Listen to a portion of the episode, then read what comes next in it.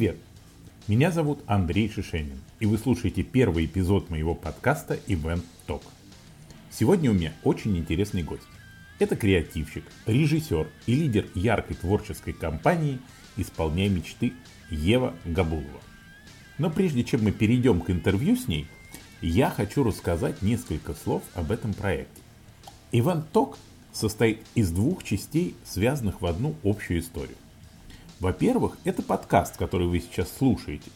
В нем я буду беседовать со знаковыми людьми ивент-индустрии в России и мире и буду узнавать их личные и профессиональные секреты успеха. Во-вторых, короткие видео, в которых я отвечу на ваши вопросы. Для старта проекта я использовал вопросы студентов университета, но в дальнейшем я рассчитываю на ваши вопросы – я расскажу все, что вы хотите знать про ивент-бизнес. Никаких секретов, обещаю. Присылайте свои вопросы и смотрите видео на странице Event Talk в Facebook.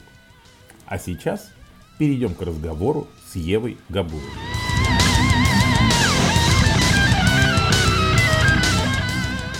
Ева, привет! Привет, дорогой Андрей. Очень приятно быть с тобой в одном эфире. И мне очень приятно, и особенно приятно, знаешь, что мы с тебя начинаем а, всю серию, да, ты первый человек, с которым я записываю интервью, а, и первое интервью, которое выйдет. Вот. А Это очень круто, потому что первым всегда, может быть, и страшно, но зато, зато мы с тобой сейчас уйдем в такие глубины, такие дали, на такие расстояния, на которые еще никто не заходил, и потом можно будет, как всегда, рекордно сказать, мы первые это сделали. Да, абсолютно точно. Я э, хочу немножко предварить то, что мы с тобой знакомы довольно давно, да, наверное, уже лет пять или больше. Э, как минимум мы с тобой друг другом начали интересоваться после Олимпиады. Я думаю, что если сейчас 2019 наступает, то ну, где-то 4-5 лет, да, мы с тобой... Да. Да. Наверное, так, да. И э, я немножко хочу сказать м, про тебя, то, что, чтобы ты тоже это слышала, что для меня ты э, человек, который очень близкий мне по духу и отношению к нашей профессии. И ты, наверное, даже знаешь, что это произошло, вот это вот как бы понимание этого момента на одном из форумов ГЕФ. Помнишь, ты выступала, угу. и когда ты говорила, э, отвечала на постоянные вопросы, которые чаще всего задают наши коллеги о том, что же делать, когда у вас украли идею, и ты сказала, что вообще с чего вы взяли, что идея ваша? Она просто в космосе витала, а она вот Абсолютно, да. попала к вам сейчас, это... и не надо э, жадничать. И это абсолютно вот то отношение, которое и я, и мой друг, партнер и учитель Андрей Фомин всегда исповедовали.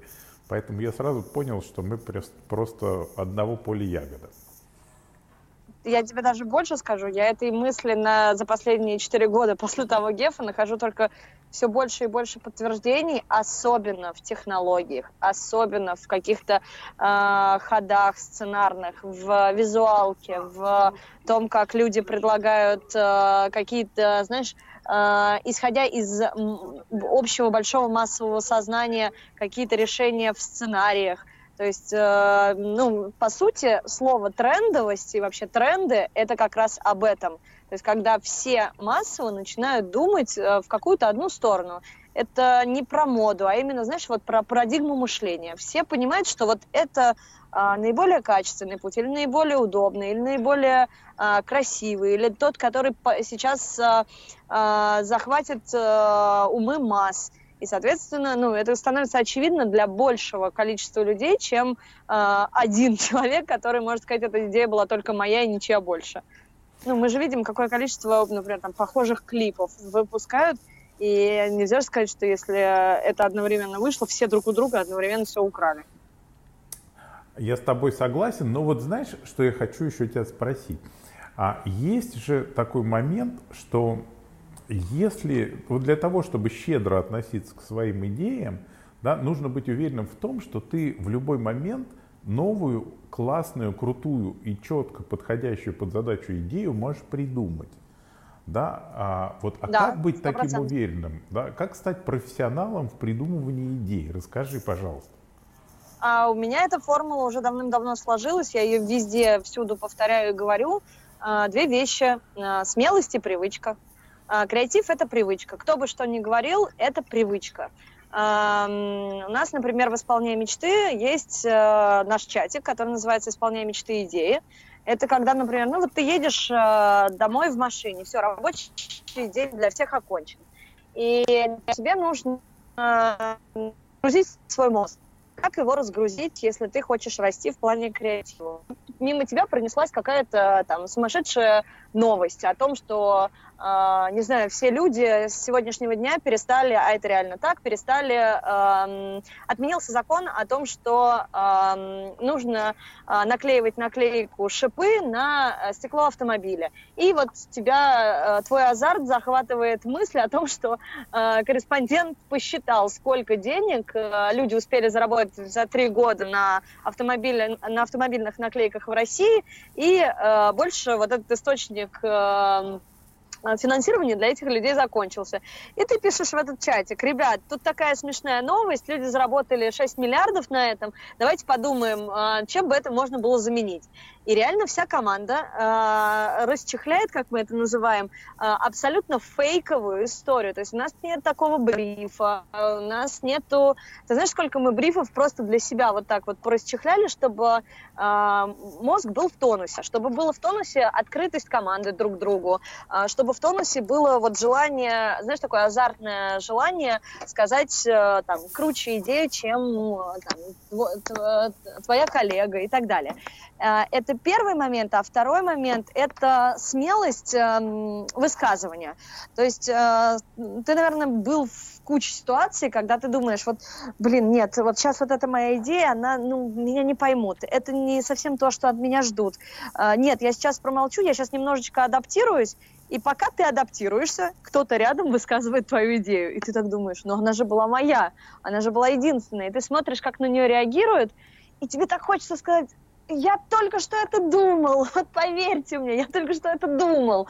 Я знаю тысячи классных э, от- э, людей, у которых э, открытое сознание, но не открытый рот чтобы вот это все сказать. И поэтому ты должен себя настраивать на некую э, смелость э, того, чтобы э, эти идеи начать высказывать. Вот я, например, могу даже дальше тебе пойти и рассказать секрет, один свой, очень важный, который знают как бы, все мои друзья и коллеги. А, Есть у меня такая фраза, когда я, например, не уверена в том, что я в данной ситуации скажу то, что от меня хотят услышать, я всегда говорю, «А, ребят, я сейчас это произнесу в качестве бреда, вот я сейчас бредую, но вот представьте себе, а что если? И начинаю высказывать свою идею. И я понимаю, что я как щитом а, заслонила свою идею словом бред. Потому что когда ты уже предупредил, что это бред, то никто как бы к этому суперсерьезно не относится. Но если люди хотят услышать э, зерно, то они начинают в этом э, копаться и раскручивать эту идею. И вот эта фраза лично мне чисто психологически позволяет всегда нести всякую чушь, э, и выдавать, наконец-то, вот знаешь, вот э, разжигать этот котел креатива, выдавать хоть что-то. Плюс есть такой момент, что у меня артикуляционное мышление. Если я не начала говорить, я не, я не начала мыслить, грубо говоря. То есть я могу долго сидеть за столом в письменном виде, что-то пытаться сделать, но все, что я выдам, это сломанный карандаш. А если я начну говорить, я даже... Андрей, ты не поверишь, я дома сама с собой разговариваю с диктофоном. Ты э, помнишь, были такие фильмы про, про каких-то физиков, ученых, которые ходили все время везде с диктофоном и, э, ну, наговаривали себе там по несколько фраз. Вот я из тех физиков, ученых, которые наговаривают там по паре фраз, а потом расшифровывают в конце дня, что они там сказали. И э, это помогает тебе, ну, запустить какие-то механизмы. Но вот я тебе говорю, это потому что у меня э, артикуляция больше работает, у других может быть что-то другое. Вот я тебе сразу несколько секретов своих выдал, кстати. Отлично. Вот смотри, э, ты как, как бы правильно сравниваешь это с определенными а, тренировками, да, как, как бы надо держать в тонусе. Но если продолжить эту аналогию, знаешь, а, ты можешь ходить в зал и заниматься спортом там хоть каждый день по 10 часов, но если у тебя при этом не будет нормального питания, то ты, скорее всего, просто подорвешь здоровье. О, Никаких, да, абсолютно. А, не будет а, мышц. А, в этом а, то же самое, мне кажется, есть и в креативе. Потому что э, люди, у которых нет вот объема информации необходимого, нет объема знаний, они могут придумывать только очень в ограниченном круге мышления своего, которое, как правило, никому не интересно. Вот расскажи мне еще о, о своем о методе, как ты собираешь все вокруг, все самое интересное. Что ты делаешь, не знаю, смотришь ли ты сериалы, которые да, сейчас очень идут. много. Вот, вот прям расскажи все, что ты делаешь для этого. Что ты делаешь? Итак, я просыпаюсь по утру. Ну, правда. Эм, короче говоря, эм, тут нету... Я, во-первых, бессистемный человек. Ты это знаешь лучше всех. А, и вот, когда ты сказал про тренера, а, там, питание и так далее, вот, э, знаешь, эм, у меня, во-первых, постоянный в плане э, вообще информации, постоянный перегруз. Но когда это уже так превратилось в такую систему, что если у меня не догруз, вот поверь мне, я это очень сильно чувствую, это выходит в некую такую, знаешь, ну, жадность, истерику, что типа, «А где, где, дайте мне хотя бы первый канал посмотреть. А, то есть новости мне нужны какие-то постоянные, информация нужна постоянная. А, тут должна быть тоже особая привычка. Um, вот, например, невозможно человека заставить читать книги, если он не втянулся, да, если он не проглотил какую-то супер интересную первую сумасшедшую книгу, которая его затянула, и дальше он начинает там читать и глотать все подряд.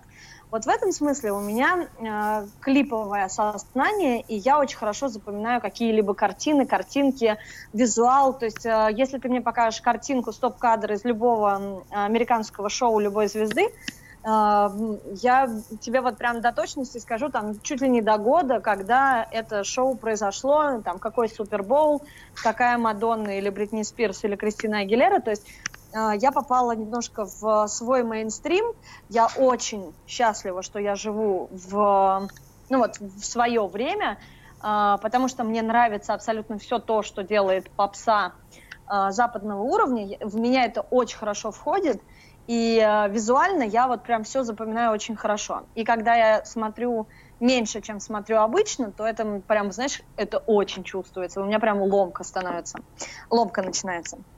Um, по поводу того, как я это поглощаю. Во-первых, у меня есть несколько рассылок. У меня есть э, отдельный аккаунт в Инстаграме э, специально для таких нужд я подписана на новости всех музеев, которые там смогла мировые э, крутые инстаграмы найти. Э, музеи. Музеи от музея НАСА до э, питерских э, музеев, э, сейчас не помню, как он называется, Эр, Эрарта. Ты можешь мне помочь. Э, ты, наверное, знаешь этот музей. Э, один из величайших музеев в Питере, который э, которые привозят всякие разные шедевры. Сейчас я попробую его найти даже в режиме реального времени. К своему стыду а, я его не знаю. Ничего страшного. Но Сейчас зато видишь, я э, узнаю. В, в этом и смысл этого подкаста, да, что а, не, теперь не только я буду это знать, а и все слушатели. Да, сейчас. А, а, смотри, а, короче говоря, я, у меня есть отдельный канал, который а, специально, чтобы на него можно было переключиться в Инстаграме. И да, он называется Эрарта. А, переключиться и а, прям вот разом посмотреть, что в моей культурной ленте, назовем ее так. Э, моя культурная лента подписана на National Geographic, на Эрарту, на музеи такие, как там, которым никому в голову бы не пришли, там, Некрасовка, на Гоголь-центр, на Э, MoMA, на музей Лувр. Я вот прямо сейчас я в режиме реального времени читаю, э, какие галереи, National э, Gallery, которая в Нью-Йорке, э, Саачи Gallery, Gallery, на оба и Christie's и Сотбис э, новости аукционов, э, Гуггенхайм и так далее. Что мне позволяет вот такой отдельный канал? Во-первых, э, если бы это было в моей общей ленте, то я тебе точно могу сказать, я бы пропускала очень многие важные для себя вещи. Когда это в ленте более суженной, вот она у меня есть, культурная лента, я на нее переключилась, у меня есть 25 минут времени, пока я еду в машине, и я ее просматриваю концентрированно, и там, получается, из-за того, что она не, засор... не засорена ни, никакими там Ольгами Бузовыми, на которую я тоже подписана, и для меня это очень важно для моей сферы деятельности, знать, что там у нее произошло. Там, ни, никакие другие там люди мне э, здесь не засоряют ленту. И, соответственно, я э, могу посмотреть несколько новостей, например, там, Сотбис или у кого сегодня украли шедевр Сегодня ты знаешь, да, что сегодня произошла кража какого-то величайшего шедевра, и, э, к сожалению, на таких э, радиостанциях, как Коммерсант ФМ, там даже невозможно понять, кого украли, но ты знаешь, что э, воры по полной программе облажались, потому что э, они купили абсолютно застрахованную со всех сторон картину, и они потом ее в течение 100 лет никуда не смогут э, объявить и, и продать. Вот, поэтому ты слушаешь больше вот эти новости, а нужно насыщаться э, каким-либо визуальным креативом. Поэтому мой ход был в определенный момент собрать вот все Art News, это я тоже читаю название канала, я здесь подписана на Ольгу Свиблову, Дилетант Медиа, очень хороший канал, в который рассказывает исторические, э, исторические курьезы. Ну, то есть, вот, понимаешь, да, о чем я говорю? Это да. Э, способ собрать в одном месте для большей концентрации и для единого потока все то, что должно очищать мозг, чтобы потом, переходя в свою обычную ленту, ты не смешивал это с а, той информацией, которая такая повседневная, повседневный шум, который ты тоже должен знать, но а, если ты в нем будешь получать а, важное, то это пойдет абсолютнейший расфокус. То есть вот это в определенный момент был моим выходом, а, вот эти, знаешь, 20-минутки а, тренинга прекрасным тренировки Слушай, Ну, это на самом деле очень хорошее решение, потому что я как раз хотел тебе задавать второй вопрос, а ты практически на него уже ответила. То, что одно дело, когда у тебя есть э, тренды, предметы вдохновения, там, идеи, которые ты можешь э, оттуда там как-то черпать и переделывать. Другое дело это понимание аудитории, на кого ты это делаешь, потому что у каждого проекта аудитория разная. А ты уже сразу ответила, что у тебя есть и вторая сторона, вторая лента, где тебе важна и Ольга Бузова, и как бы айтишники, и игроки в компьютерные игры, то есть вся аудитория, которая может тебе попасться в будущем. Да, абсолютно. Я тебе еще хочу одну историю рассказать, что я в определенный момент э, начала, пока забросила, но абсолютно у меня это все время внутри меня, и не собираюсь э, переставать вести эту, этот микропроект, сделанный абсолютно для себя. Короче говоря, э, в один прекрасный день мы рассуждали внутри команды, почему те или иные вещи э, концептуально считаются э, верхом мысли, а другие вещи, ну, как-то проходят мимо и э, абсолютно бесследно для истории. И э, мы начали задавать себе простой вопрос, который звучит так. Почему это шедевр? Вот почему за Монну Лизу готовы заплатить миллиарды долларов, или сколько там она сейчас оценена, а почему, например, за другую вещь, ну, там, ну она просто э, висит в галерее, и ты ее можешь купить за 6 тысяч рублей. Э, почему тот или иной фильм стал шедевром? И задавая вот этот вопрос, ты на самом деле учишься некому мастерству. Вот это очень простой и конкретный вопрос разгадать, Почему эта концепция? Потому что мы в итоге, э, сразу забегая вперед, когда мы проанализировали несколько э, шедевров мировой живописи, потому что учиться надо на классике, э, мы пришли к выводу, что всему царствует вот всему виной концепция. Когда ты можешь объяснить, что это уход художника в определенное видение. Когда ты можешь сказать, что э, здесь повлияло на все, там, не знаю, его представление о реальности. Вот здесь там рассказывается его, не знаю, какая-нибудь э, история его веры. Э, еще какие-то вещи, связанные именно с концепцией, вот тогда это прям реально э, есть отсылки к тому, что это станет шедевром.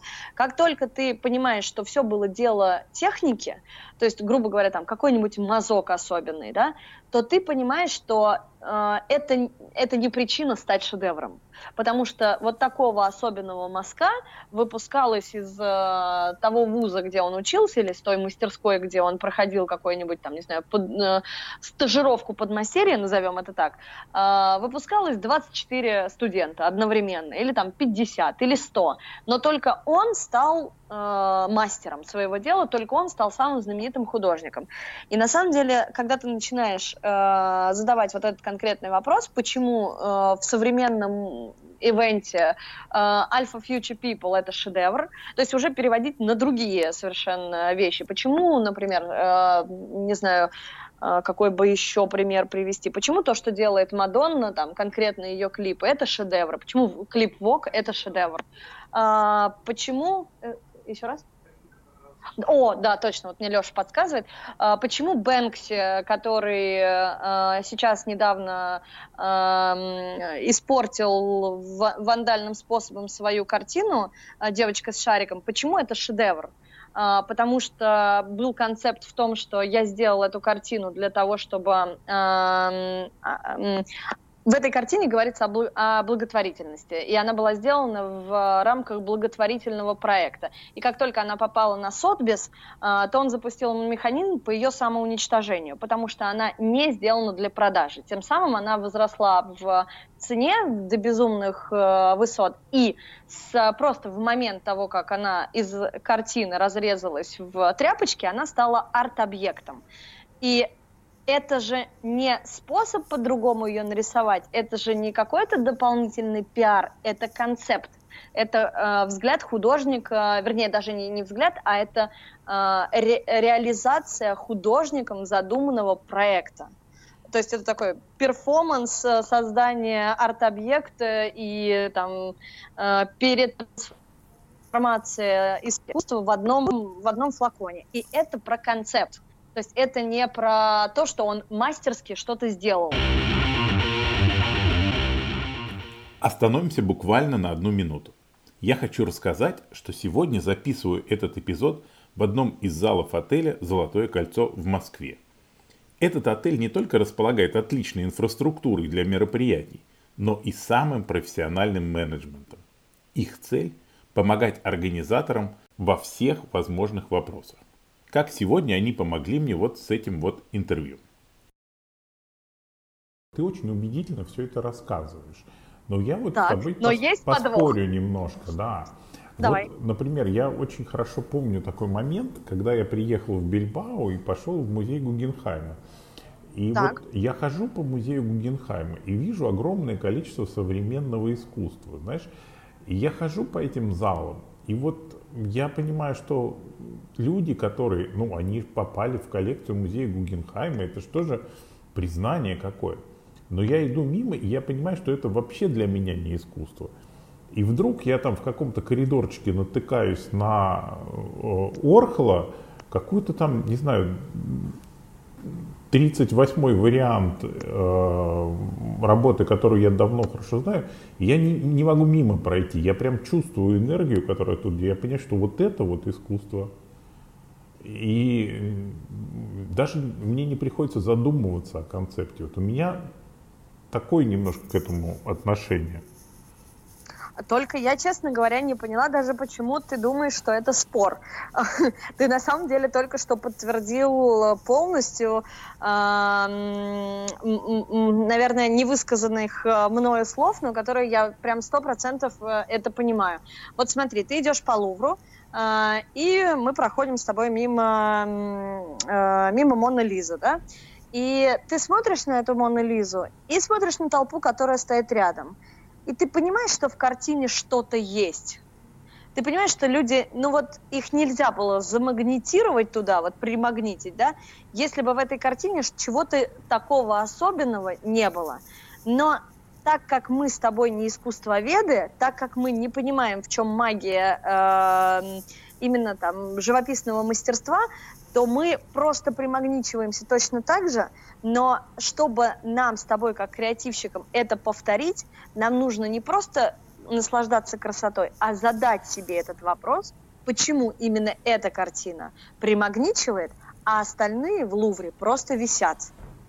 То есть я тебе сейчас не говорю, что все, что попадает в Лувр, э, это шедевр. Я тебе говорю о том, что это еще один способ э, пытаться понять, в чем э, сила концепта даже тогда, когда человек это делал не задумываясь о создании концепта, а он задумывался о создании э, живописной работы, но как он к ней относился, как он вокруг нее там складывал, э, э, даже он не складывал никакой легенды, но как складывалась сама история, вот здесь все это вместе превращается в большой концепт вокруг э, созданной работы, и она становится шедевром, потому что люди это на многих-многих уровнях чувствуют.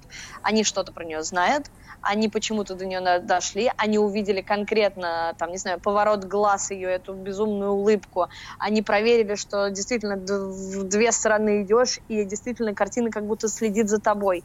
Они не понимают, э, в чем сила этой улыбки, но все читают и знают, что тогда это было там причиной э, э, женщина не могла улыбнуться, и такие поджатые губы были причин, э, знаком э, того, что э, она как, как-то к тебе особенно относится. И вот это все в купе и является концептом. Ну, грубо говоря, я это себе так объясняю. И этот концепт, до него надо догадаться, его надо осознать. Иначе мы с тобой, как люди, пытающиеся создать что-то свое, ну, просто насытимся как, каким-то, знаешь, там, энергетикой. Э, она э, в нас промелькнет искрой, мы пойдем дальше и ничему от этого не научимся. Ну, ну то есть, мне я сейчас очень... тебе попыталась объяснить, зачем я роюсь в этом. Понимаю, Знаешь? да. Мне очень приятно, что ты меня относишь. Вот мы с тобой креативщики, хотя я, честно говоря, доверяю креативную роль тем, кто это делает хорошо, а я все-таки продюсер. Моя задача правильно задачу поставить и правильно оценить качество решения креативного. Поэтому э, следующий мой вопрос к тебе будет такой. Ты сама вначале упомянула, что ты человек э, не сильно организованный. Вообще не организованный. Да. И вот я хочу, чтобы ты поделилась секретом с людьми, которые тоже чувствуют себя творческими, но не сильно организованными. А как же ты работаешь с людьми, которым от тебя нужна вот именно четкость и вовремя дедлайны, правильные документы в правильном количестве. Как ты это делаешь? Андрей, все очень просто. Я не организована в плане часов, но во мне очень сильна э, история ответственности. И плюс еще, как ты знаешь, я сама э, владелец своего счастья, я владелец и, как это правильно сказать, даже не, не владелец, а, а создатель своей компании, мне очень важно, чтобы об этой компании э, говорили как о профессиональном сообществе людей. Мне очень важно, чтобы люди в этой компании были опрятные, красивые, правильно мыслящие, мыслящие отвечающие на заданные вопросы, всегда адекватные и так далее. И, знаешь, это, наверное, э, сила азарта, и э, мне хочется же расти дальше. Ты просто не представляешь, из какого места я сегодня с тобой пришла и разговариваю, мне уже очень хочется где-нибудь рассказать ту информацию, которую я сегодня получила, на какой-нибудь твой вопрос вернуть. И я чувствую сейчас, что я сейчас к этому приду, потому что я хочу очень, э, чтобы ты понимал, что вот эм, если во мне есть толика организованности, она только из-за ответственности. А, мне просто очень страшно начать э, вопрос, э, если мне позвонит какой-то мой клиент, заказчик или тот человек, с которым я работаю, и скажет, Ева, а, ну вот как же так, э, как же так случилось, что вот у тебя вот все так плохо вышло? А, и, например, у меня там что-то не готово, но у меня уже готова какая-то идея, какой-то ответ на заданный вопрос. То есть я не могу упасть в грязь лицом. И, наверное, вот эта часть ну, это честолюбие, что ли. Я не знаю, как это правильно назвать с точки зрения э, одного слова, но это, ну, ответственность. Понимаешь? Ну, то есть, Понимаю, э, я да. знаю огромное количество людей безответственных, но зато вовремя приходящих на работу. Вот прям по часам у них все происходит, а вот результата нет. Ну, это, это безусловно. Нет, совершенно верно, да. Вообще, в этом мы с тобой тоже очень похожи, потому что мы не ради денег работаем и не ради славы, и э, для нас как бы честь нашего бизнеса важнее, чем любые доходы. Это, безусловно, отличает, не знаю, профессионалов, на мой взгляд. Я, знаешь, еще хотел тебе задать такой вопрос. Я знаю довольно много креативщиков, режиссеров, которые говорят, что вот то, что они делают для клиента, да, например, особенно в ивент-бизнесе, это определенный бизнес, который они делают ради денег, а вообще по жизни они хотят сделать что-то свое великое. Вот у тебя есть такое свое великое, и то, что ты делаешь под заказ, это как для тебя а, работа или, или как ты к этому относишься? Ты знаешь, это для меня, наверное, очень э, провокационный вопрос, потому что э, ты же знаешь, что я, э, побывав в ивенте, насладившись э, этим ритмом жизни, для меня такой ритм жизни, э, который существует в ивентах, он э, очень понятен, он мне близок, у меня нет с ним дискомфорта, я действительно, э, мне нравится сгорать, потому что в этом есть какая-то, ну, тоже романтизация. Мы с тобой много раз обсуждали, что вот, ну, есть люди, которые в эту профессию пришли как романтики, но они не могут, э, например, в этом существовать долго, потому что они а, романтично выбрали эту профессию, а потом увидели в ней много минусов. А как раз мне эти минусы, а, я их перевожу для себя в челленджи, вот в это ежедневное решение тысячи вопросов, ежедневная попытка там опередить э, просьбу клиента. Я, например, я абсолютно уверена, что клиент не должен до конца знать, зачем он ко мне обратился. Он должен сказать о своей проблеме, а я для него рассказываю как бы миллион путей решения в креативе, да, и он должен сказать, о, вот это я чувствую, вот это я даже вижу, вот это полностью соответствует моим ожиданиям. И вот тут-то начинается все самое интересное. То есть э, вот это слияние людей, к которым он пришел, как к подрядчикам, и он даже не задумывался о том, что э, это может быть диалог на равных, что это перерастет в какое-то партнерство, что это станет дружбой и так далее. И вот это вот все э, в ритме жизни, когда тебе, кроме вот этих всех обещаний, которые ты создаешь, нужно обрисовать, внедрить в голову человека, объяснить, защитить, еще это надо все и произвести. Поставить 125 задач, э, рассказать людям, э, из каких материалов все это должно быть, сказать актерам или там танцорам, э, какие хронометражи, сколько секунд, сколько чего нужно там, не знаю, сделать, успеть поговорить с техниками, гримерами, костюмерами, с а, саунд-дизайнерами, с видеодизайнерами и так далее и тому подобное. Это же, ну, ты, ты же понимаешь, чтобы в чем-то человека убедить, нужно прийти к, э, к нему и сделать а, комфортную для него ситуацию, создать такую, знаешь, э, атмосферу релакса. А когда ты приходишь в а, среду, где тебе нужно а, запустить ряд механизмов, тебе наоборот нужно выстроить некую динамику. А, тебе нужно дать людям понять, что есть горящие сроки, что вообще сроки есть, дедлайны. Нужно самому высчитать этот тайм-план. И вот ты балансируешь э, и мозгом, и телом, потому что мозг задает определенные биоритмы, которые нужно вот прям быстро переключаться и успеть есть, спать и так далее. То есть вот этот вот стиль жизни мне как раз очень нравится. И поэтому, отвечая на поставленный вопрос, я тебе могу сказать, что, во-первых, я не очень-то чувствую, что будет какая-то вторая, другая жизнь для души. Ну, то есть у меня уже все для души, понимаешь? Ну, то есть не будет другой жизни, а, какой-то отдельный, э, как это, личный, э, ну, вот какой-то, знаешь, вот э, с понедельника по пятницу я в ивентах, а вот в субботу-воскресенье оно для души. Ну, не, не, ее нету, ее не будет. И э, я просто сделала по-другому.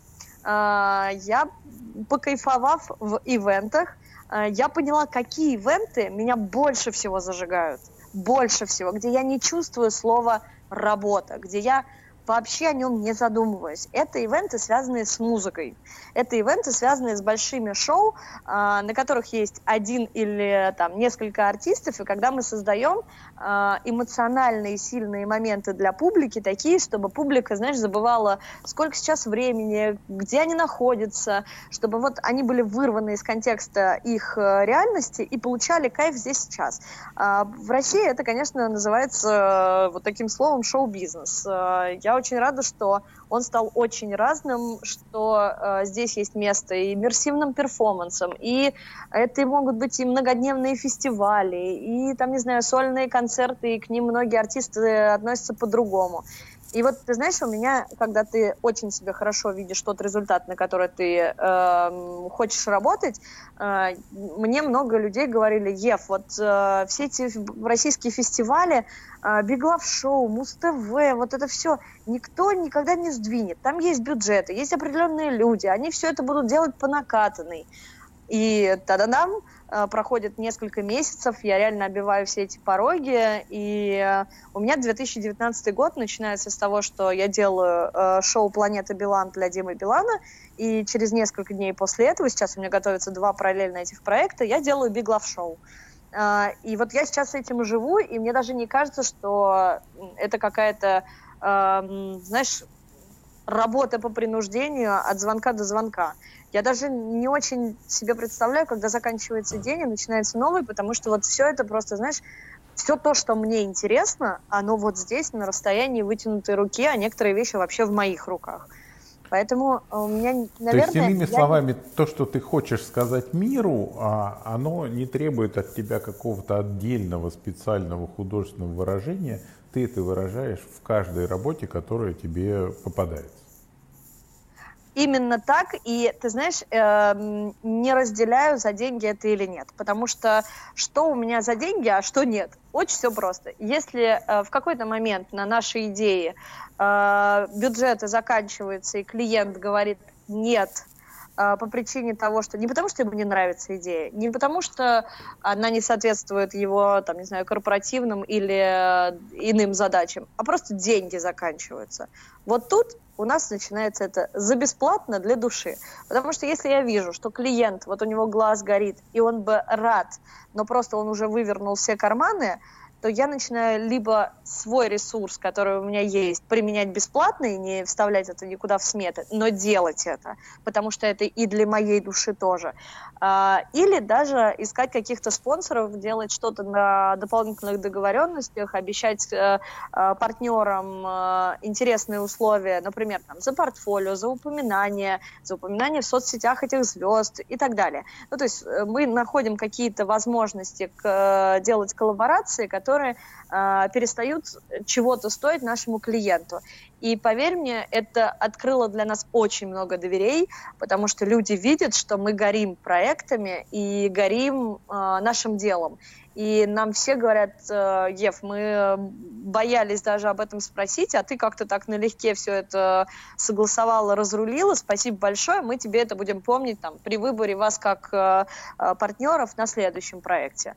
То есть это еще дает нам, эм, знаешь, такой образ компании, которая делает всегда выбор в пользу результата, а не в пользу заработка. Теряем мы на этом много. Я тебе могу привести в пример. Э, я делала первый фестиваль Светлана, э, фестиваль э, Светланы Захаровой, это наша прима-балерина Большого театра, Литуаль Ласкала. Это величайшая балерина, наверное, это вот сейчас в мире так танцуют только Светлана Захарова и Сильва Гелем из Франции, да, то есть вот, ну, это две недосягаемых звезды. И когда мы делали этот фестиваль, и э, эта суперзвезда балета, она не умеет считать бюджеты вообще. Ну, то есть э, она никогда в жизни не знала что, и не видела, она просто абсолютнейший трудоголик э, в балете, она не знала э, до встречи с нами, что такое э, танец в проекции. Представляешь, вот в современном мире мы делали этот фестиваль э, два с половиной-три года назад, вот где-то так, она не знала, что можно танцевать в проекции. Просто потому, что она танцует в Большом театре. Никто ей никогда такого не предлагал. Телевизор она смотрит мало, никаких шоу она там не смотрела в своей жизни, а, потому что она все время пашет и пашет и пашет. Вся ее жизнь — это сплошные гастроли. А, Нью-Йорк, э, Токио, Москва. Нью-Йорк, Токио, Москва. Живет на три города. А, и когда все вот это э, происходило с нами, когда я увидела, что такое мир балета изнутри, настоящего балета, уровня большого театра, и когда она увидела, наоборот, нас с нашими там идеями, технологиями и всем остальным, она все время поджимала губы и говорила, мой президентский грант уже закончился. Ева, я привезла всех э, своих этих эм, танцоров э, из разных городов, всех детей, которых она собирала на фестивале, мой бюджет уже закончился, я ничего не могу себе позволить. А, и мы сделали все абсолютно бесплатно. То есть э, весь наш гонорар, весь гонорар этого шоу ушел обратно в это шоу. Мы не заработали ничего, по итогам подсчетов было минус 300 тысяч рублей э, нашего, вот, вот всего того, что мы должны были заработать. То есть не плюс, а минус 300 тысяч рублей. И я тебе могу сказать, что когда в зал вошла Светлана Медведева, когда в зал вошел весь Первый канал, когда в зал вошли иностранные телекамеры, когда э, мы со Светланой вышли на, э, после шоу на общение с публикой, э, с, не с публикой, а как правильно сказать, ну, в общем, у нее был пресс-подход, назовем это так, то Светлана из-за благодарности, вот, которую она просто лично испытывала и видела, как мы работаем, она почти в каждой фразе говорила, э, у меня есть соавтор э, девушка Ева. Она эту фразу соавтор девушка Ева, она говорила просто через слово. И мне ее благодарность открыла такое количество дверей, которое ты потом ни на одном тендере не сможешь никак доказать. То есть как бы ты ни демпинговал, как бы ты ни прыгал выше головы, просто когда тебе э, лучшая балерина мира на сегодняшний день говорит, что я ее соавтор, вот ты просто этого вообще больше никак заслужить не можешь. Только если ты показываешь, что для тебя это дело важнее любых денег. Понимаешь, о чем я говорю? Мне кажется, только ты меня и понимаешь. Ну, не думаю, что только я. Ну, конечно, я хотел тебе сказать, ты понимаешь, что ты на какую огромную аудиторию сейчас рассказываешь, что, что ты можешь и бесплатно работать. А, но, в общем, ты, знаешь, ты это все это привела, такие... да, привела это к другому виду. Знаешь, раз уж мы заговорили про клиентов, а, вообще я очень часто слышу вопросы или там, не знаю, на форумах общаюсь с людьми нашей профессии, и у них есть одно общее свойство. Все ругают клиентов. Все говорят, что клиенты по большому счету плохие, и, в общем, ничего не понимают, не знают, и какие-то у них ужасные другие штуки. Вот у тебя бывают плохие клиенты? Мне кажется, что ты так прям про всех хорошо говоришь, что, может, ты их никогда не встречала. Что, ты скучно. А, ты знаешь, во-первых, э, спасибо моей маме огромное. У меня позитивное мышление с самого детства. То есть у нас, например, э, никогда не обсуждалось, что есть какие-то проблемы, у нас э, сразу же переходили к стадии решения. И, наверное, э, когда я слышу какие-то неадекватные запросы, я пытаюсь понять, а в чем вообще причина этого запроса. Потому что я просто знаю, что э, так же, как я не профессионал в э, каких-то вещах, связанных с бизнесом нашего клиента, наверняка и мой клиент в чем-то не профессионал, в чем там, мы неплохо разбираемся. И я начинаю понимать, откуда этот неадекватный запрос пошел. И часто а, часто мы просто раскручивая эту цепочку, понимаем, что да и сами тут налажали, и сами тут а, какую-то там, не знаю, цену завысили, сами тут что-то сделали, давайте это быстрее исправлять. А, да, бывают те клиенты, с которыми ты после того, как закончил проект, не очень хочешь еще раз заходить в эту реку. Такое правда было.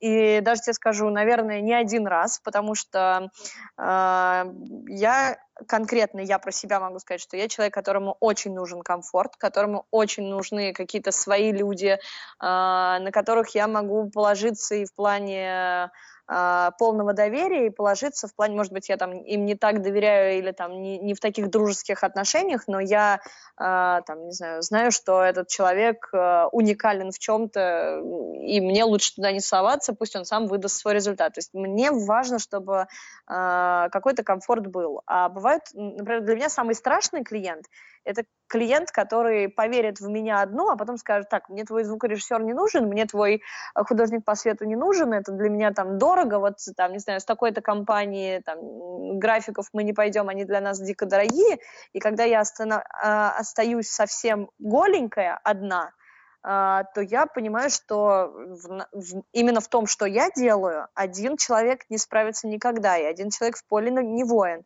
И я прям могу отказать. То есть я могу говорить, э, если вот все то, что я с собой приношу, вам не надо, то значит и я вам тоже не подхожу.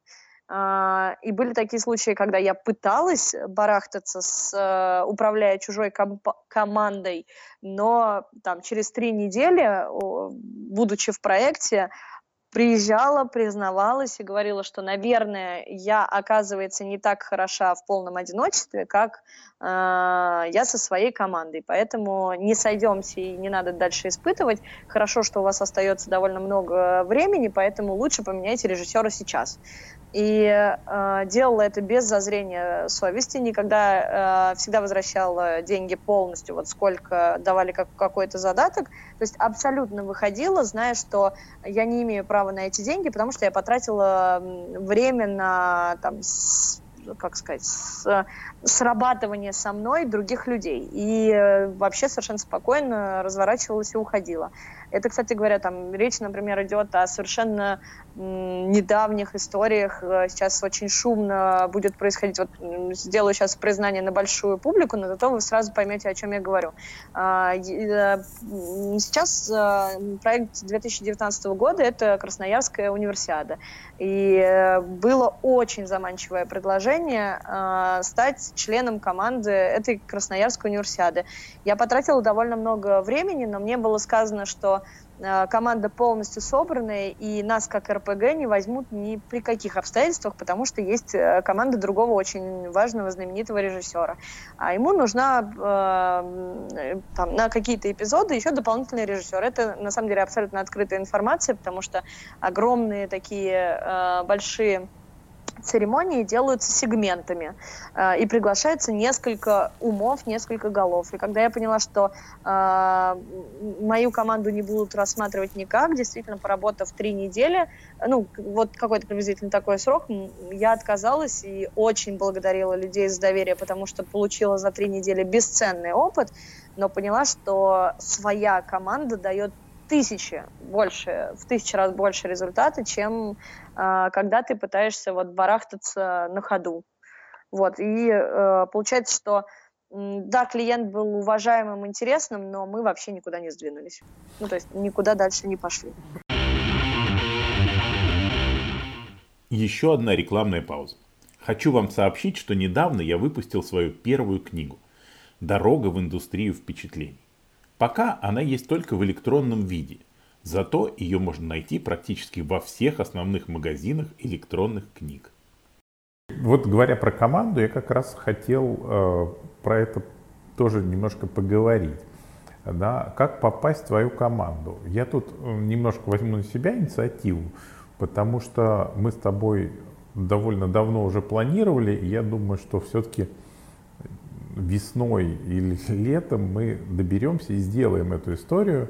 Мы сделаем твою творческую мастерскую, в которую могут а, прийти люди креативные, которые хотят в этом бизнесе развиваться а, в Event University. И, соответственно, поработав с тобой, научившись многому, лучшие из них могут попасть в твою команду. Правильно я говорю?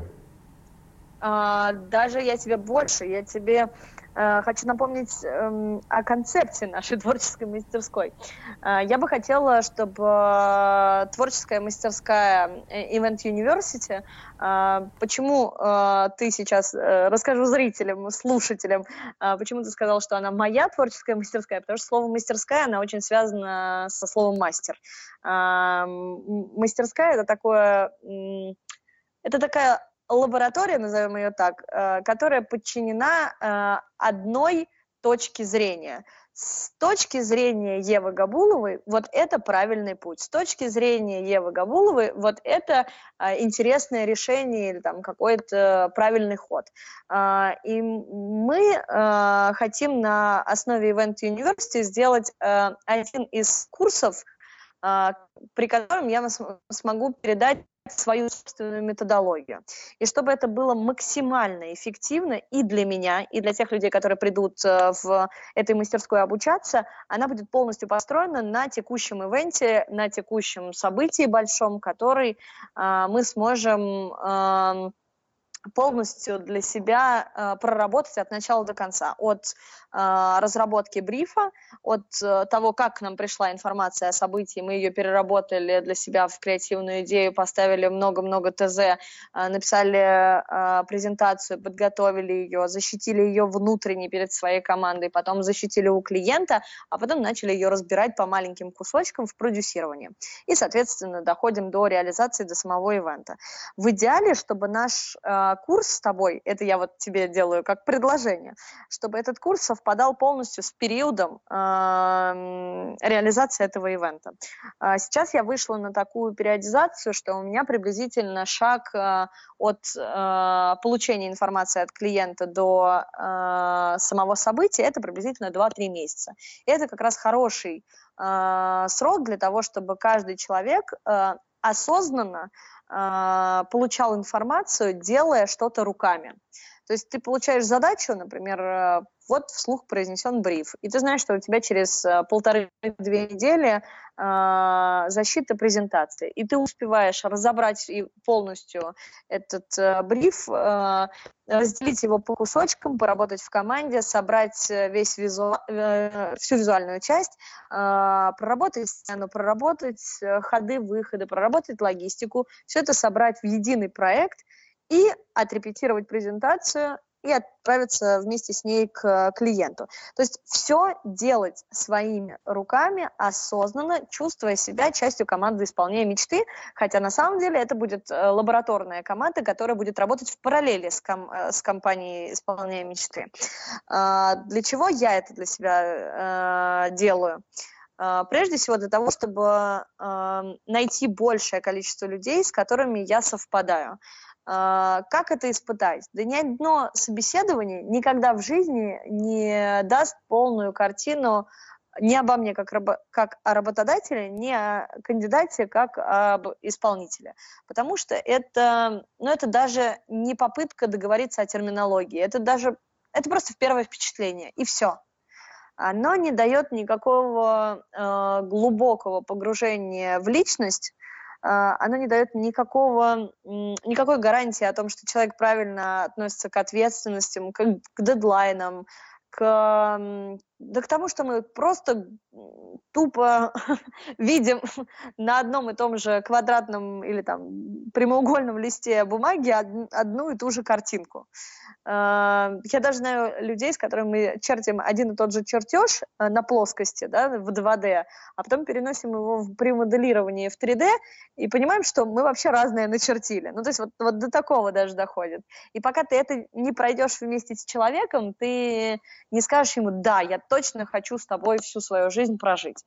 А ты, наверное, э, ну, ты обо мне это знаешь, для меня это прям очень важно, чтобы человек был мой, потому что я готовлю свою команду, я каждым человеком дико горжусь. Э, для меня это вообще очень важно, чтобы человек был мой, родной.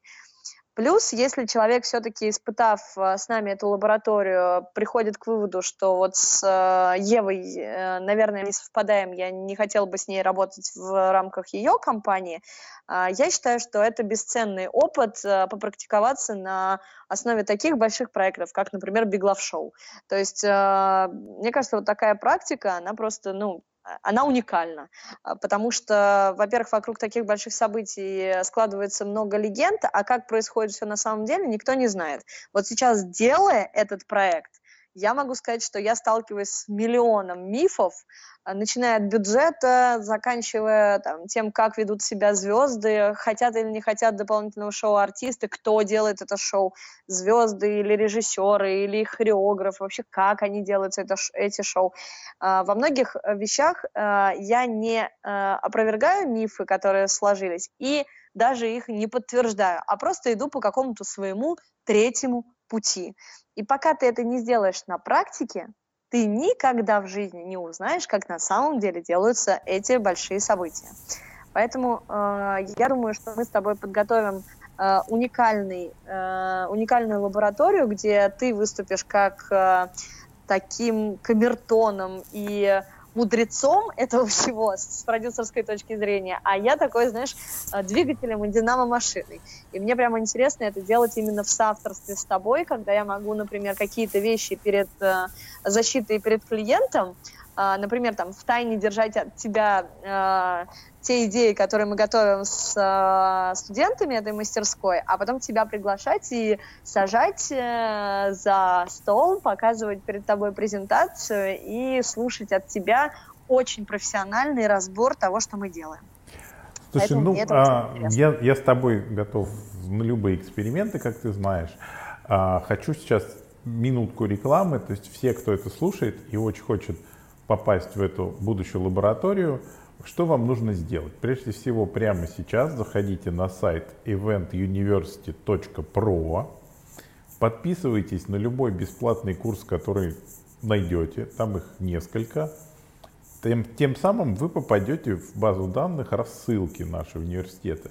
И как только мы определимся со временем начала этой лаборатории, вы первыми получите об этом сообщение. Поэтому eventuniversity.pro и э, подписывайтесь и ждите приглашения на курс-лабораторию Евы Габуловой.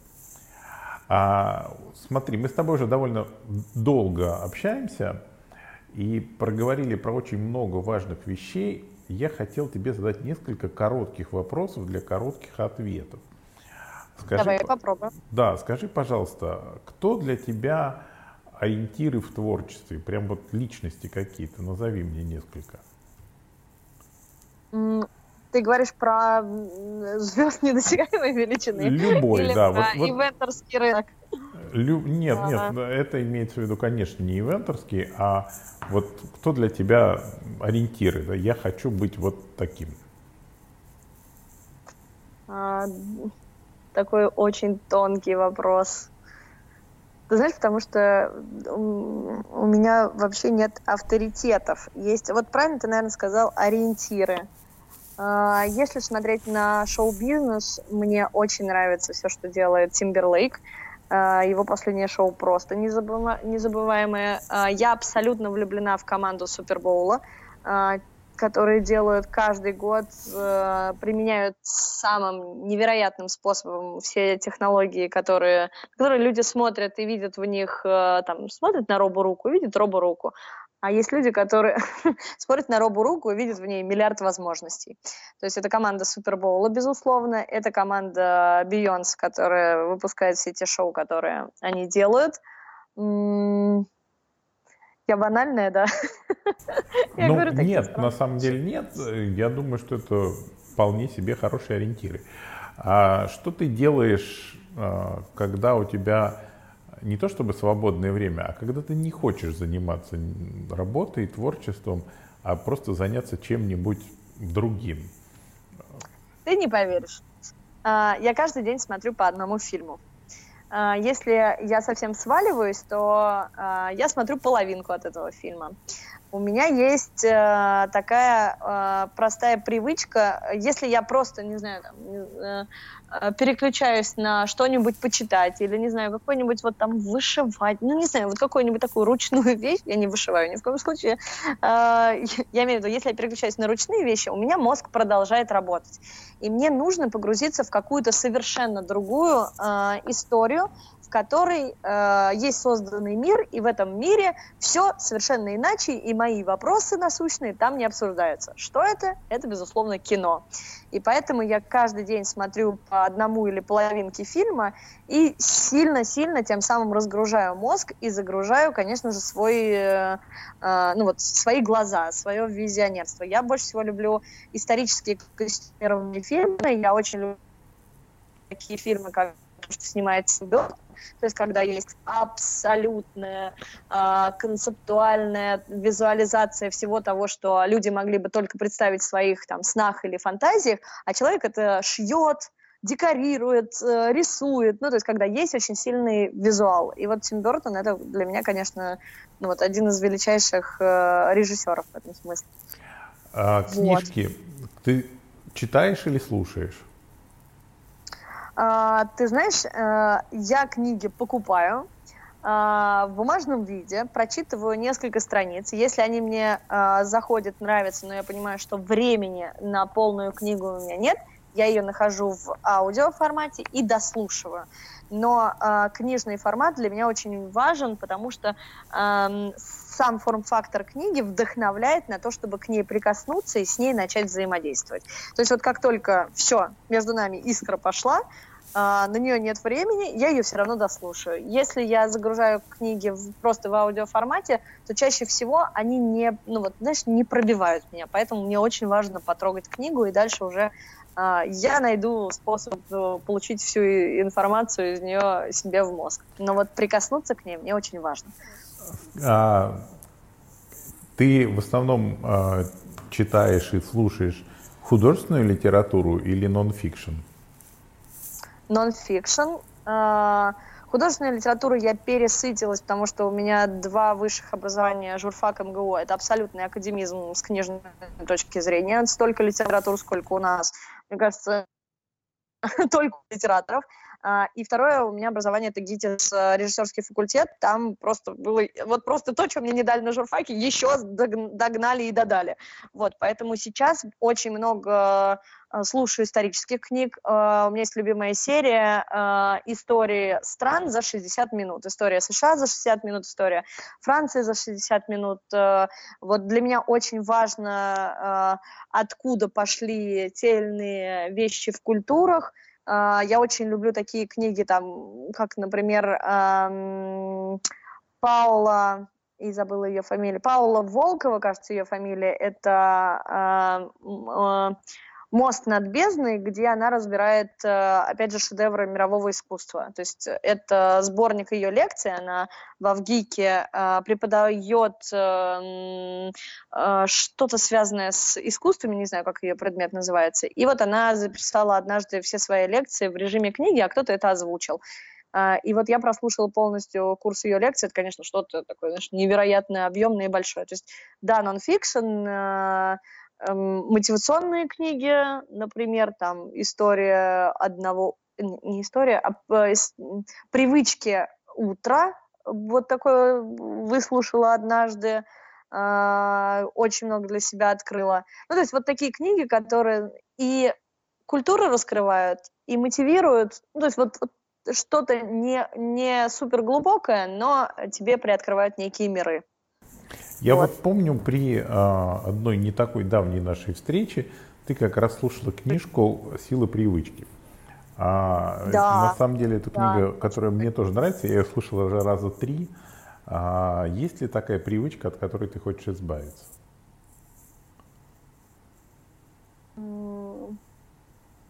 Ты знаешь, если я ее сейчас скажу, это противоречит нашему формату общения. Я хочу какой-то момент говорить меньше, чем, э, чем я слушаю. Э, я правильно сейчас сказала? Да, но в данном случае у тебя нет выбора, потому что я у тебя беру это интервью, точно, поэтому это да, в данном случае Но так. ты знаешь, наверное, в каких случаях у меня это не получается, я э, очень м, горжусь своей компанией, а довольно часто провожу собеседования и брифинги. И очень мне хочется научиться услышать человека, но когда я вижу его неуверенность в чем-то или а, например, какие-то сомнения, я начинаю ему рассказывать э, какие-то мотивационные истории из нашей жизни. и вижу, что человек в какой-то момент, я достигла цели, человек расслабился, он уже кайфует, но уже я не, не могу его раскрыть полностью, потому что он уже столько про нас знает, что начинает отвечать, э, ну, зная контекст. Поэтому, конечно, я от этой привычки очень хочу избавиться. От привычки много болтать. Ну, я бы сказал, что это на самом деле искусство проведения интервью, потому что а, я тоже знаю эту историю, и а, когда я пришел первый раз работать в большую компанию, где мне нужно было нанимать много сотрудников, а, я тоже делал примерно такую же ошибку, и у меня был очень хороший HR, которая мне рассказала, что я стараюсь продать свою компанию. Вместо этого угу. мне нужно постараться наоборот всеми силами а, убедиться, что этот человек не подходит нашей компании. И только если у меня не получится убедиться, что он не подходит, тогда его действительно стоит брать. То есть вот а в обратную сторону. И поработав действительно, вот когда с профессионалом имеешь дело, ты тут же начинаешь менять свое поведение. Я научился вести эти интервью таким образом, чтобы не продавать себя, а наоборот покупать правильного сотрудника. А я еще вспомнила одну привычку, э, от которой я желаю всем избавиться, но э, мне кажется, не очень многие э, осознают это. Привычка быть всегда на связи. Это оказывается, и сейчас я это очень хорошо понимаю, вредная привычка, потому что нам все время говорили на всех форумах, что хороший менеджер своей компании, управленец и так далее должен быть всегда на связи, отвечать там в течение двух часов на запросы, но я тебе могу сказать обратную сторону от этого. Вот я постоянно со всеми на связи, и чтобы поддерживать эту связь, когда я занимаюсь э, раздумыванием какого-то очень важного творческого вопроса, например, там, проработку сценария, написание какого-нибудь там важного закадрового текста, еще чего-то, э, я постоянно отвлекаюсь на то, чтобы, о, что-то прозвенело, надо ответить на WhatsApp, о, какой-то входящий звонок, надо на него тоже отреагировать. И ты из-за постоянного расфокусирования свою задачу, которую ты мог бы решить за час, ты ее решаешь на самом деле в 3-5 часов. И какую бы систему приоритизации ты не выстроил, у тебя все идет совершенно не так, потому что ты все время со всеми на связи. И э, вот я себя, например, там отучиваю двумя способами. Либо я на все письма отвечу в начале дня и потом реально делаю какой-нибудь там трехчасовой, четырехчасовой, э, ну, скажем так, блокаут, ухожу куда-то в тень. Э, либо я просто на другом этаже оставляю телефон. Но вот эта привычка дергания, на связи я или нет, она, конечно, очень сейчас вредит. И я думаю, что вот этот миф очень скоро размечается, что так важно быть все время на связи. Потому что мы расфокусируемся и перестаем выдавать крутой результат. Да, сосредоточиться на чем-то одном, это действительно очень важно, особенно в нашем бизнесе, потому что у нас очень много возможностей упустить мелочи, когда угу. ты не сфокусирован. А, а в конце разговора я хочу э, рассказать историю про тебя небольшую. А, вот буквально в этом а году. у нас конец разговора? Да, мы уже приближаемся к финалу. Я так хотела тебе рассказать, откуда я к тебе пришла и что я сегодня узнала. Сейчас расскажешь. Давай, сейчас расскажешь. Давай сначала я про тебя расскажу. А, да. Не так давно мы делали вместе один проект, ну, так скажем так, участвовали в этом проекте а, по-разному. Вот. И э, мне очень понравилась и запомнилась такая история, когда ты подошла ко мне и сказала, что э, можно я хоть в каком-нибудь волонтерском виде поучаствую в той части, которую э, у тебя, потому что я очень хочу увидеть, что там будет. И это было, с одной стороны, очень мило, с другой стороны, прикольно, когда человек, который, в общем-то, очень много добился в жизни, хочет прийти и посмотреть на работу другого человека. А, и в конечном итоге так и получилось. Нам срочно понадобилась помощь, и вы пришли помогать. И это было очень круто. Мне это очень понравилось. Я так, э, я помню, как ты на это отреагировал. Я до сих пор не понимаю, почему ты был удивлен. А, ты делаешь очень большие вещи, и посмотреть, как ты это делаешь, это же дорогого стоит, и тебе за это платят деньги, чтобы прийти к тебе ивент в, э, Event University. Я просто на самом деле воспользовалась дружеским и служебным положением, и к тебе смело подошла и это спросила. Поэтому тебе очень благодарна, что ты не забыл это и в суете не, как бы, не скипанул то, что называется, а пустил, и действительно я очень многому э, научилась. Я увидела для себя одну очень удивительную режиссерскую вещь, а я могу ее сказать? Если что, ты ее вырежешь, ладно? Ну, ты можешь сказать, но, но просто я должен, мы должны честно сказать, что режиссер был другой. Да, я, я и говорю, да. я увидела режиссерскую вещь, чужую. Да. А, и м, я очень удивилась. И, кстати говоря, это, это история не того режиссера, который ставил этот ивент. На, а, на ивенте была а, звезда мирового уровня. И а, все дело шло к концу, и было понятно, что сейчас каждая следующая песня может быть последней и люди аплодировали после каждой песни, и э, э, артист возвращался к микрофону, он уже начинал к концу концерта, к концу вот своей хедлайнерской части несколько раз произносить просто какие-то такие задушевные слова, вспоминать какие-то там, не знаю, истории из жизни, вспоминать своего отца и так далее. И вот прям реально все шло к концу. И в определенный момент он тоже так же болтался вокруг своего микрофона, а, и а, запустилась музыка, его э, последней, как нам казалось, песни, и вся аудитория начала аплодировать в ритм этой музыки, ему громко аплодировали, музыканты усиливали на модуляции э, конец этой песни, или там середину этой песни, и просто он больше не вернулся к микрофону. Я смотрю на сцену, а так как я стояла около выхода из этого зала, я смотрю, этот артист несется на меня вместе со всей своей командой менеджеров, и выходит. А ему на этот, в этот момент аплодирует весь зал и смотрит на микрофон, как будто бы он туда сейчас обратно подойдет и вернется. И то, как он балансировал между музыкой, микрофоном, зрителями, ритмом и все остальное, а на самом деле он так очень круто уходил, я просто открыла рот, я не поверила, что он проходит мимо меня.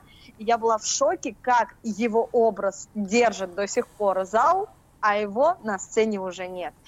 И я когда это увидела, у меня просто, у меня сошлось много, просто очень много режиссерских вещей, просто вот было 150 ответов в одном этом действии, потому что вот как человек воспользовался силой музыки, света, как они высветили этот микрофон, как они продолжили э, идти на модуляцию, на усиление музыки, как они задали ритм, что люди продолжали аплодировать и даже не чувствовали, что они аплодируют в этот момент сами себе.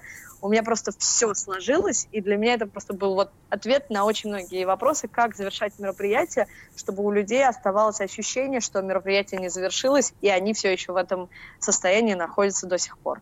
Это было так круто. Я до сих пор вспоминаю, у меня мурашки по телу. Здорово. Ну а теперь расскажи нам то, что ты хотела сказать, откуда ты а, приехала сегодня. Короче говоря, а, люди, вы должны учиться каждый день и продолжать учиться всему, а, чему возможно учиться в этой жизни. А, мы, делая сейчас шоу «Планета Билан», во-первых, я попала в среду людей, которые делают концерты.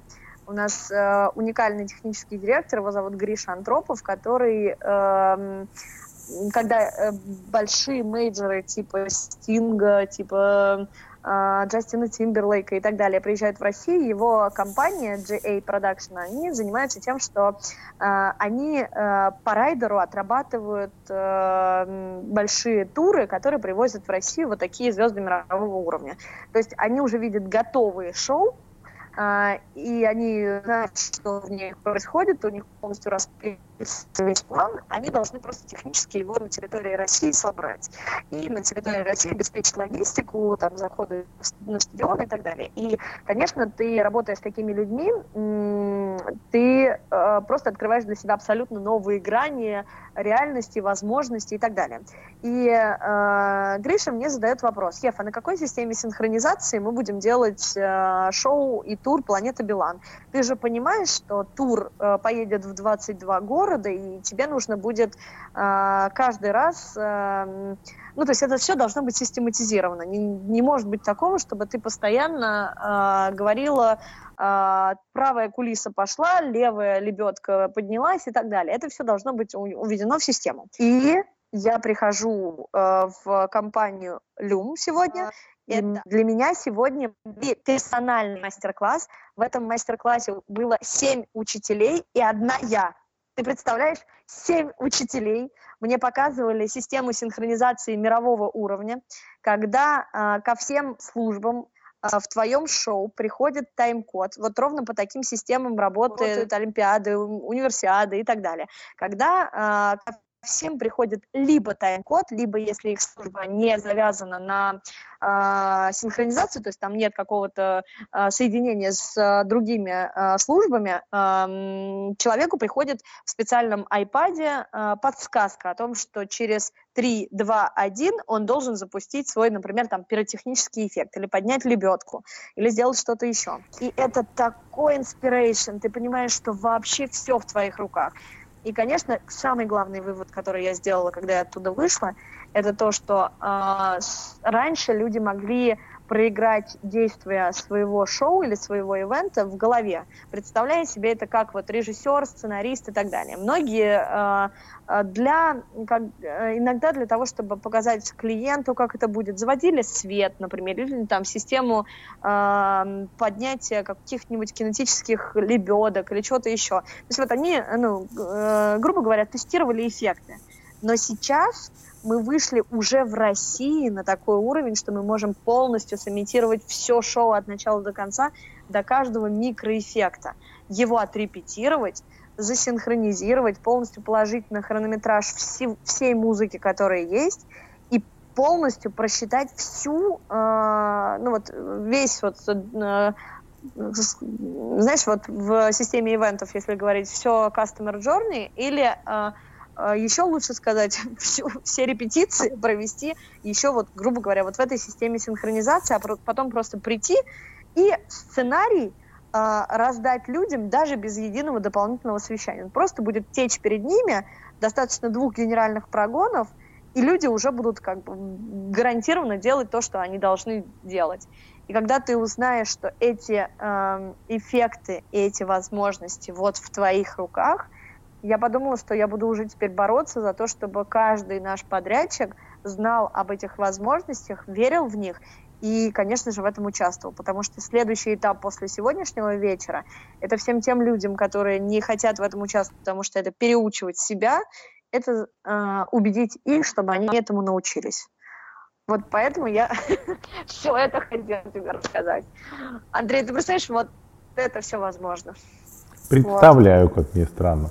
Слушай, ну, спасибо да. тебе огромное за вот этот прекрасный разговор. А, предлагаю тебе попрощаться с нашими слушателями. И э, хочу тебе пожелать... На самый позитивный. Да, огромных успехов. И ни в коем случае э, я не оставляю надежды сделать с тобой какой-нибудь невероятно красивый проект. Обязательно сделаем. И а, мне кажется, что нужно начать с нашей лаборатории, потому что когда ты в лаборатории а, окажешься непосредственным участником, то а, мы с тобой... Это будет просто плавным продолжением, что реализацию ивента мы поделим между нашими компаниями просто пополам потому что твоя мудрость для меня всегда это определенный, конечно, уровень. То есть я иногда даже примеряю, а что бы сказал Андрей на те или иные вещи, которые я делаю. Я сейчас не потому, что я с тобой в интервью э, участвую, а потому что реально есть люди, взгляд которых э, просто работает как лакмусовая бумажка. Честно То говоря, есть я тебе могу честно не, не думал об этом никогда, и это, это приятно я слышать. Тебе сейчас скажу, да. вещи ты сразу поймешь. Например, я могу логистику э, рассуждать о логистике, как человек попадает, чувствует какой-то уровень комфорта, где у него забирают пальто, как забирают, какая там очередь и так далее. Я могу думать с точки зрения красоты, шоу, декорации и так далее, а могу с точки зрения э, того уровня клиентоориентированности, который есть у тебя. И просто я применяю в себе немножечко Андрея Шишенина и думаю, а нет, вот это уже не сервис вот здесь надо подработать и сделать что-то по-другому. Потом включаю в себе еще какого-нибудь человека, например, там, не знаю, э, капризного селеба. И думаю, о, нет, вот сейчас мы бы уже сейчас столкнулись с какой-нибудь скандальной проблемкой.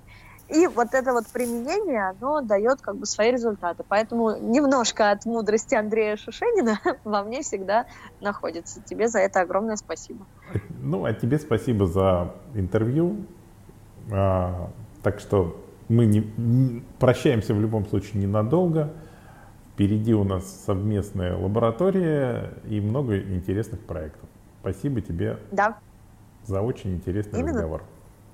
Спасибо тебе. Надеюсь, что он кому-то будет полезен. Обязательно. Мне кажется, ужасно интересно получилось. На этом первый эпизод моего подкаста подошел к концу, и я прощаюсь с вами.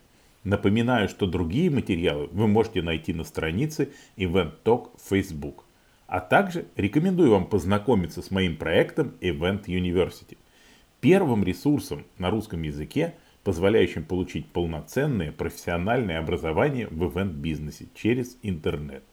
Найти его можно на сайте eventuniversity.pro. Спасибо вам за ваше внимание и до свидания. До следующего эпизода.